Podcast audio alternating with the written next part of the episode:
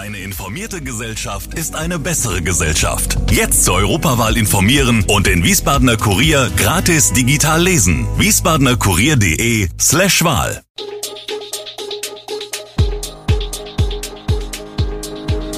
Gude, unser morgendliches News Update. Das Wichtigste aus Wiesbaden für Sie im Überblick. Guten Morgen aus Wiesbaden an diesem 4. November. Wiesbaden bereitet sich auf die Fastnacht vor. Wirtschaftlich ungewisse Zeiten für Wiesbadener WVV Holding. Darum zieht der Betriebsrat von SW Verkehr vor Gericht. Anbindung von Terminal 3 am Flughafen bald für Verkehr frei.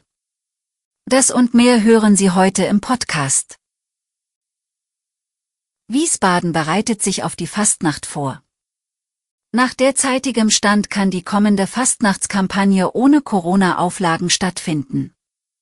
Bereits 174 Zugnummern sind für den großen Sonntagszug gemeldet. Nach der langen Pause ist es für die Vereine jedoch schwierig, Helferinnen und Helfer für die Vorbereitungen zu reaktivieren. Dennoch macht sich Euphorie bei den Vereinen breit.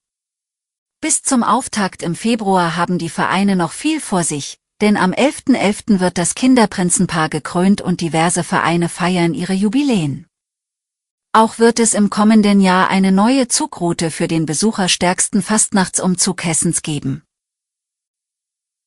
Die Wiesbadener Holdinggesellschaft WVV muss sich auf wirtschaftlich ungewisse Zeiten einstellen. Zwar hat die Dachorganisation des kommunalen Konzerns für das Geschäftsjahr 2021 einen höheren Überschuss als erwartet vermeldet. Die durch Corona ohnehin schon nicht rosigen Aussichten auf die kommenden Monate und Jahre haben sich aber im Vergleich zum Vorjahr nochmals spürbar eingetrübt. 14,8 Millionen Euro Überschuss verzeichnet die WVV als Summe der Ergebnisse aller Mitgliedsgesellschaften und ihres eigenen wirtschaftlichen Engagements. 8,8 Millionen davon werden an die Wiesbadener Stadtkasse ausgeschüttet. Bei Prognosen sei man kaufmännisch vorsichtig unterwegs gewesen und werde sich mit Blick auf die Situation in der Ukraine und die Auswirkungen des Krieges auch weiter an diese Maxime halten. Das bedeutet aber genauso, dass man sich auf Einbußen zumindest einstellen muss. Auch durch Energiepreissteigerungen ungewisser Größenordnung, Lieferkettenprobleme und politische Beschlüsse wie das 49 Euro Ticket werde die Erarbeitung der Wirtschaftspläne nicht gerade erleichtert. Seit kurzem setzt SW Verkehr in Wiesbaden Fremdunternehmen auf einzelnen Buslinien ein. Das hat beim Betriebsrat des Unternehmens zu Unmut geführt. Wir wussten nichts davon, die Geschäftsführung hat uns übergangen, berichtet ein Mitglied. Erst aus der internen Mitarbeiterzeitung habe man von der Vergabe an die beiden Unternehmen erfahren. Leider sei das nicht zum ersten Mal vorgekommen. Nun hat das Gremium einstimmig beschlossen, das Ganze gerichtlich klären zu lassen. Beim Gerichtstermin am Montag werde über eine einstweilige Verfügung entschieden. Grundsätzlich habe der Betriebsrat nichts gegen die Fremdvergabe, denn es fehle SW-Verkehr bekanntlich an Fahrern. Es ist aber unsere Aufgabe zu kontrollieren, ob Nachteile für die Mitarbeiter entstehen, erklärt ein weiteres Betriebsratsmitglied. SW-Verkehr reagiert gelassen auf die juristische Prüfung. Das werden wir uns in aller Ruhe anschauen und dann gemeinsam über das weitere Vorgehen beraten, sagt Micha Spann aus, Pressesprecher bei SW Verkehr. Wir werden wie bisher auch sehr gut und sehr vertrauensvoll über alle Themen miteinander sprechen, und zwar weiterhin intern. Viel Zeit bleibt nicht. An diesem Donnerstag ist Bundeskanzler Olaf Scholz nach China geflogen und trifft, im Tross eine zwölfköpfige Wirtschaftsdelegation, Freitagmorgen Pekinger Ortszeit in der chinesischen Hauptstadt ein, um Staatspräsident Xi Jinping und Ministerpräsident Li Keqiang zu treffen.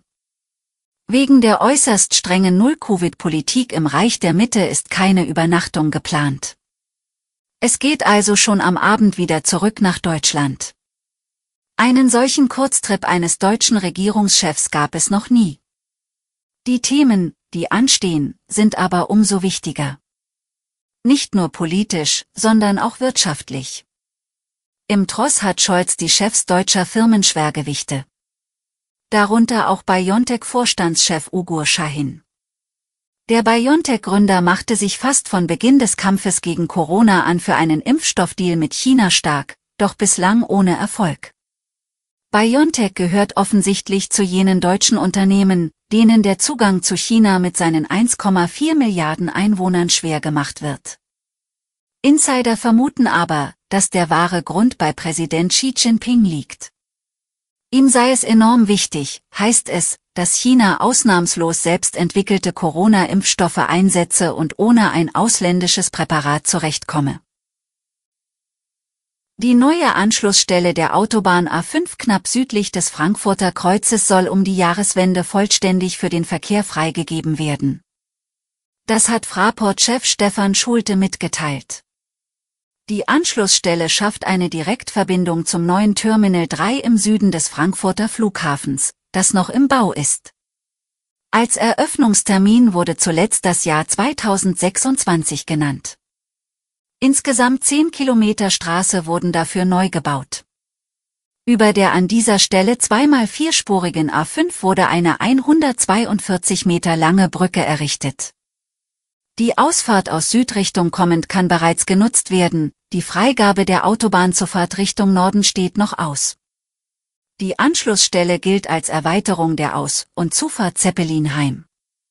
Vor vier Jahren waren für den Bau der Zubringerstrecken 4,5 Hektar Wald östlich der A5 gerodet worden. Schulte zog am Donnerstag eine positive Zwischenbilanz der Infrastrukturarbeiten rund um das neue Terminal. Anlass war die Vorstellung des ersten Zugs der neuen Hochbahn, von Fraport Skyline Bahn genannt, die Terminal 3 mit den bisherigen Terminals 1 und 2 verbinden soll. Die Gesamtkosten für das Terminal 3 betragen 4 Milliarden Euro. Fraport spricht vom größten privat finanzierten Bauprojekt in Europa.